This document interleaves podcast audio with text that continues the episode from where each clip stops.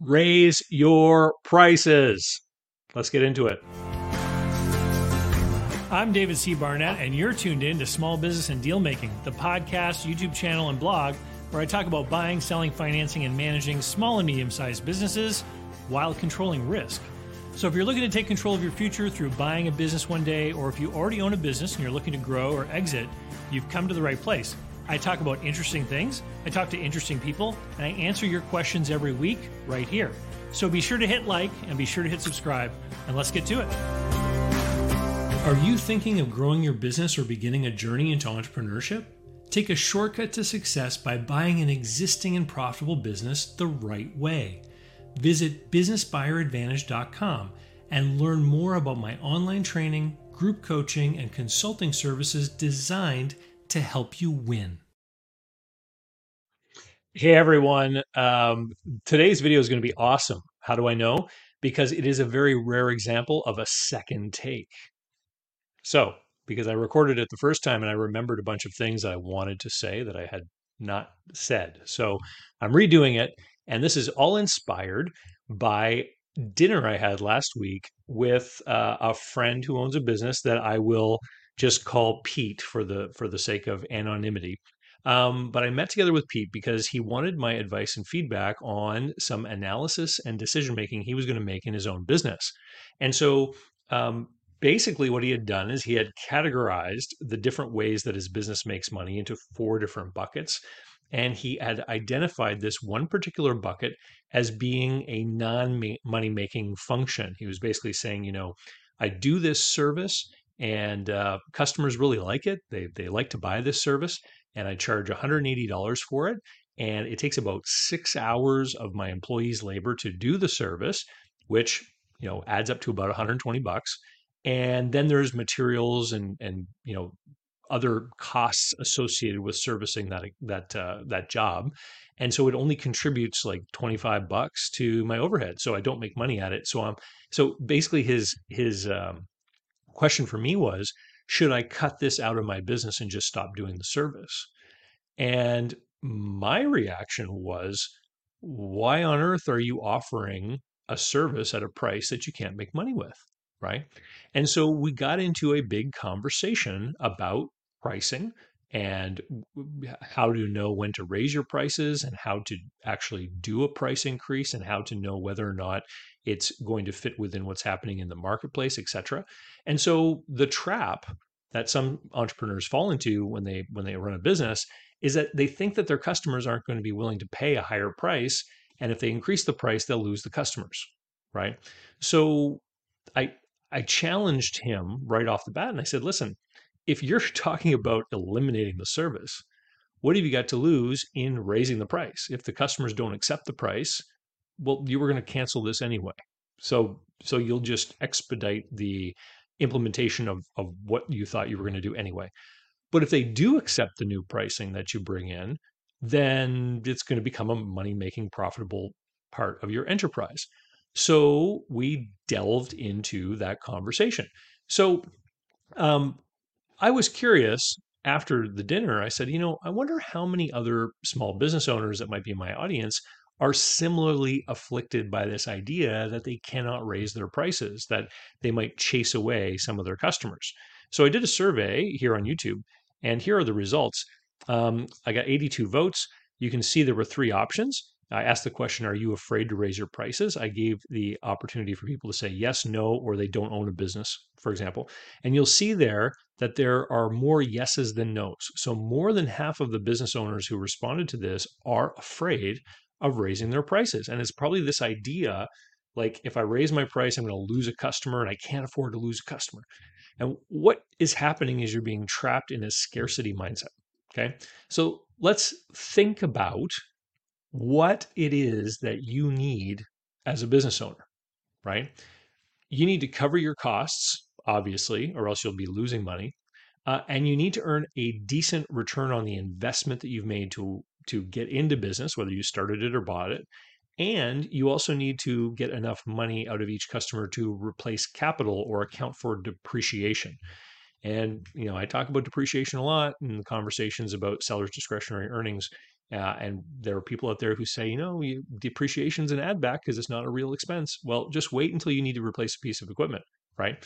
So if you are serving customers with any kind of machinery, um, you have to earn enough from each customer so that all those little contributions will then replace the machine when it comes time to, for it to, you know, um, retire, and uh, and you need to bring a new one in. If you don't do that, then basically what you're doing is you're consuming the value of your capital investment, and then you don't have the money there to replace it. And so, eh, what it literally is is a transfer of value from your capital investment to your customers because they get to enjoy that capital investment you've made without having to pay for it.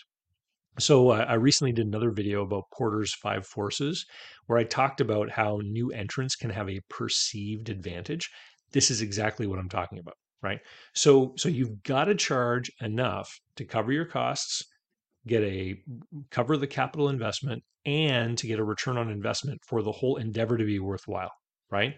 Um, and then talk to a cost accountant they'll tell you about all kinds of other things that have to be attributed to each of their your customers as well to really make the business a functional worthwhile building uh, business to, to get into.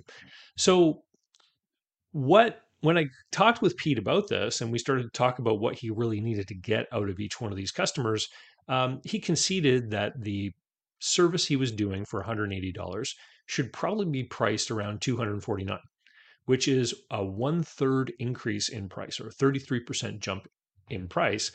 And that is, quite frankly, a big jump, right? There's, there's no question. And this is why the topic of prices and price increases has to be addressed more frequently. I've talked before about uh, the time when, uh, back when I was married, my ex wife and I uh, bought this trophy shop and they would do engraving and build trophies and plaques and that kind of thing and the rate that they were charging for mechanical engraving on metal surfaces was about one half what the other competitor was charging right? And so that then leads to this question like like do you just double your price overnight? Um, are people going to react poorly to that? What if all of our customers are the ones who've been attracted here because of the low price right? I mean these are valid questions.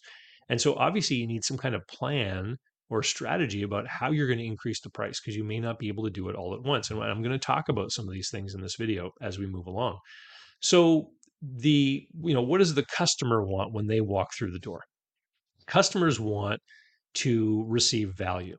So anyone who goes into a business is looking to satisfy a need, whether it's emotional or physical, um, or they're trying to avoid pain. And the the you know why they're in a business to either get the need met or avoid the pain is because they know they can hand over money to get that thing addressed right? Just as simple as that. Um, you go to the auto repair business to have your car fixed because you know that you can just pay the money and the problem will go away. Like that's what brings you there right? So then the question is is does the customer perceive value in the price point? And so what people are going to do is they're going to compare the service that you're offering or the product that you're offering to other alternatives that they might be able to do themselves. So, you know, do it yourself solution or other services offered in the market. You know, they might do a comparison between different suppliers. And what they're looking for is value. So they're, you know, in their own mind, I'll give you a great example. Um, I used to do my own plumbing repair. And uh, there was a great guy at the local Home Depot named Tim who spent 30 years as a plumber and he would stand there in the aisle and explain to you what you needed to do. And uh, so I would, you know, talk to Tim about my problem. I would show him pictures on my phone. I would go home. I would like cut things with a hacksaw. I would, you know, use the the flux and and uh, try to solder with a torch and uh, only caught the underside of cabinetry on fire once.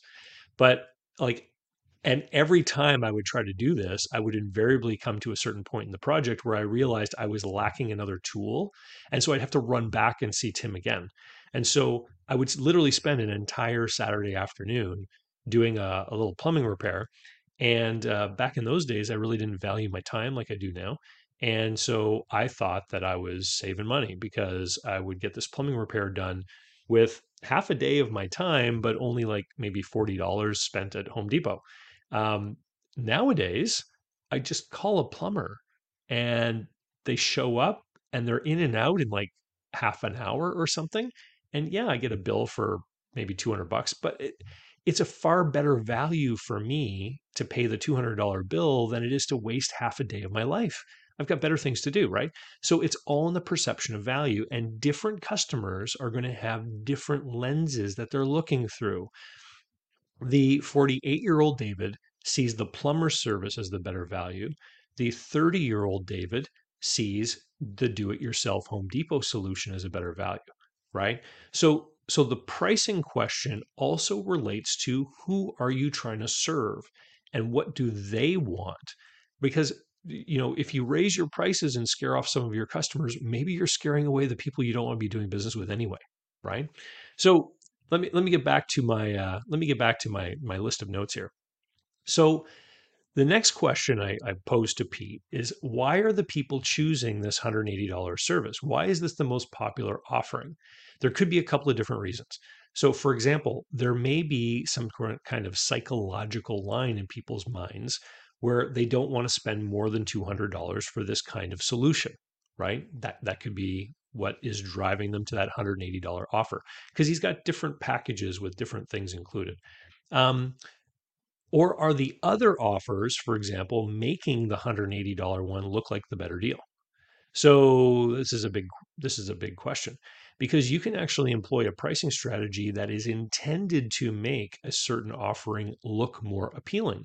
Well, you see this all the time in places like restaurants or even the presentation. You know, you'll have a bunch of things on a menu, but one thing's got a box around it or a big star beside it. And it's because they're trying to draw your attention to that one item. Maybe they earn a better profit or margin on that item. So they're trying to make it more appealing. They're trying to make it stand out. I can remember back when I was a youngster, I used to work at the movie theater, and this was these were the days before we had electronic cash registers at each um, concession stand in the movie theater. And so all the pricing of all the goods, tax included, were rounded to quarters. So there were three different sizes of popcorn small, medium, and large. The small was $2.75. The medium bag was 50% more popcorn, but was only priced at 325 right? So you get 50% more popcorn, but only a, you know, what is that, 16 or 17% increase in price. So the medium looks a lot like a lot better of a deal than the small. The large was almost double the contents of the medium and it was priced at 575. So people would come in and they would look at the offerings and they would you know if they were maybe two people sharing or if it was a person who really wanted a lot of popcorn maybe they were going to buy the large, right? So that large actually, you know, it doesn't really represent much of a discount over the medium, but if people are willing to spend the money, we would take it. Whenever somebody asked for a small, we were trained to reply with, Oh, are you sure? The medium has 50% more popcorn, but only costs 50 cents more. And more than half of the people who had originally asked for small would then change their mind. They would say, oh, that does sound like a good deal. I'll take the medium. Now, the cost differential between providing the small popcorn versus the medium might have been a penny, right? Popcorn's not expensive, and you know, this is from 25 years ago. These prices, I know it's a lot more now, but um, but that's a the, the whole pricing strategy was created around encouraging people to take the medium bag of popcorn. So I asked Pete, I said, "Are you pricing your other offerings in such a way that they're creating the allure that are driving people to this one product offering that just ha- doesn't happen to be priced right. Is that why so many people are choosing it? So th- there was also an interesting story I wanted to to relay. Um, back in the 90s, I read a book, and it was written by a guy who owned a hardware store, and um, a, a Walmart moved in into you know the marketplace that he was in and he had to figure out how do I compete with Walmart because all of their costs are lower than mine. And so some of the strategies that he put into this book, and I, I'm sorry, I can't remember the name of it. I did I did go looking for it, but he would say, for example, that if Walmart was selling 100 watt light bulbs and everybody kind of knew what a 100 watt light bulb should cost, you don't stock 100 watt light bulbs. You stock 125 watt light bulbs because nobody's expecting to find that and nobody knows what it should cost. And it's more difficult to compare the 125 watt light bulb to the 100 watt light bulb over at the Walmart, right? And so this is the kind of thing that we want to think about when we're employing the price raising strategies. So, without further ado, here's my actionable advice for business owners when it comes to prices. Number one, take time every six months at least to do a survey of your competitors. Make sure you're doing proper comparisons. So, Pete, for example, believed that all of his other competitors were offering a similar package of services for about $180. A few days after our dinner, I had a phone call with him and he said, I sat down, I looked at the websites, I got my my receptionist to use her personal cell phone to make some phone calls, and we did an exhaustive analysis of our six competitors here in town. What did they find? They found that while every one of them had a package priced at close to $180, almost all of those other packages did not include all of the services that he was offering. Right? So, in actual fact, he's got the lowest price in the market, even though he thought he was competitive because he hadn't taken the time to truly examine what was included in those other packages. Okay.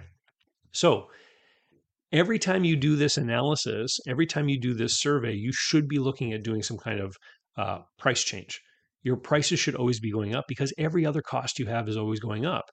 If you hold the line on prices for three or four years while your taxes and your labor costs and your cost of materials and everything else is going up, you're just squeezing your own margins. Like, like you are doing the job of your competitors to yourself, as crazy as that sounds. So don't do that. Now, in today, I can't seem to look in the newspaper without seeing some article talking about the inflation in food costs and energy costs. When inflation, that word, inflation, is appearing in the headline of the news everywhere, that's the time to raise your prices because the general media is training people to know that prices are going up. So you should meet their expectation, increase your prices, right? Get it? All right. Next thing Sometimes to increase the price, you need to remix your packages and add and subtract things from the services. Okay. So, for example, um, if Pete believes the $200 line seems to be important psychologically, and remember, I said that he discovered that all of his competitors had packages around this $180 price point, even though they didn't all include the services he was providing, then maybe that is important. So if he raises his price from 180 to 249, maybe he should create a new package of offerings that's priced at 189. That includes less deliverables. So instead of six hours of labor to produce to deliver the new $189 package, maybe there's only three hours of labor in that package. So he can still meet the price point expectation of the marketplace, but he can now make money at it because it's costing less to deliver. And for people that are specifically wanted certain elements of the original package, they can then move to the 249 package. Now, sometimes you need to create enticements or inducements because if a person comes in who who really liked every feature of that $180 package when they see it's gone to 249 they're going to say hey this is a big price increase right so a temporary inducement could be something like uh, and, and I'll draw something out of the air here. Let's say we're talking about an auto related business. You could say, yeah, this package is 249, but for a limited time, we're including free wiper blades and installation for everyone that takes this package. So the customer sees that 249, they know the price has gone up by $70, but I'm going to get the free wiper blades. And so how much is that worth? Like the average person maybe doesn't even know because it's been a long time since they've replaced their wiper blades. So what while it may cost the business 10 or 15 bucks to buy these things at a wholesale price, maybe in the customer's mind they perceive that to be worth 40 or more dollars, right?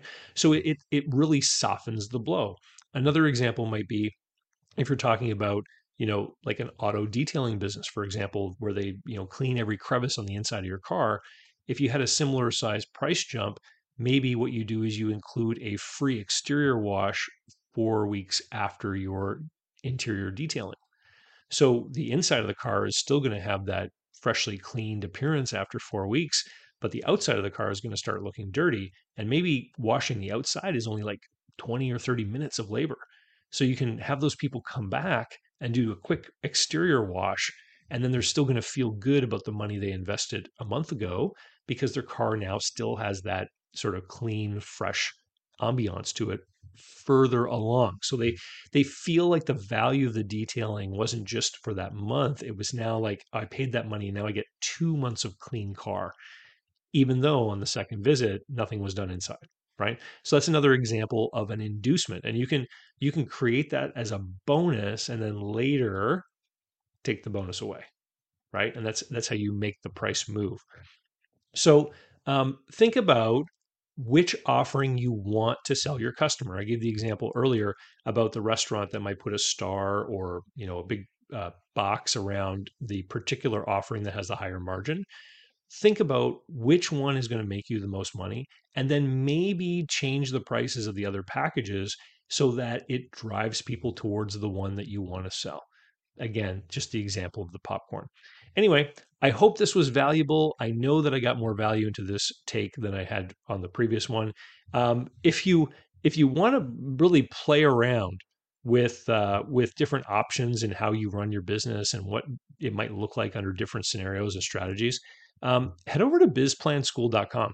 This is where you can learn more about my cash flow forecasting and business plan writing program. Um, I literally get emails all the time from people who've taken this program who are already business owners.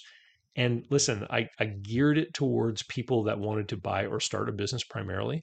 But I get emails all the time from people who own businesses who are using the techniques that I teach in this cash flow forecasting program to play what if scenarios with their existing businesses. And it's a huge game changer in helping them to make decisions about what they're doing in their business. So again, uh, biz, B-I-Z, bizplanschool.com is going to take you there. There's a video there that shows you, you know, everything included in the program. It's literally uh, several weeks of learning um, but it's going to set you apart and really give you the entrepreneur business owner skills you need to understand what's going on in your business.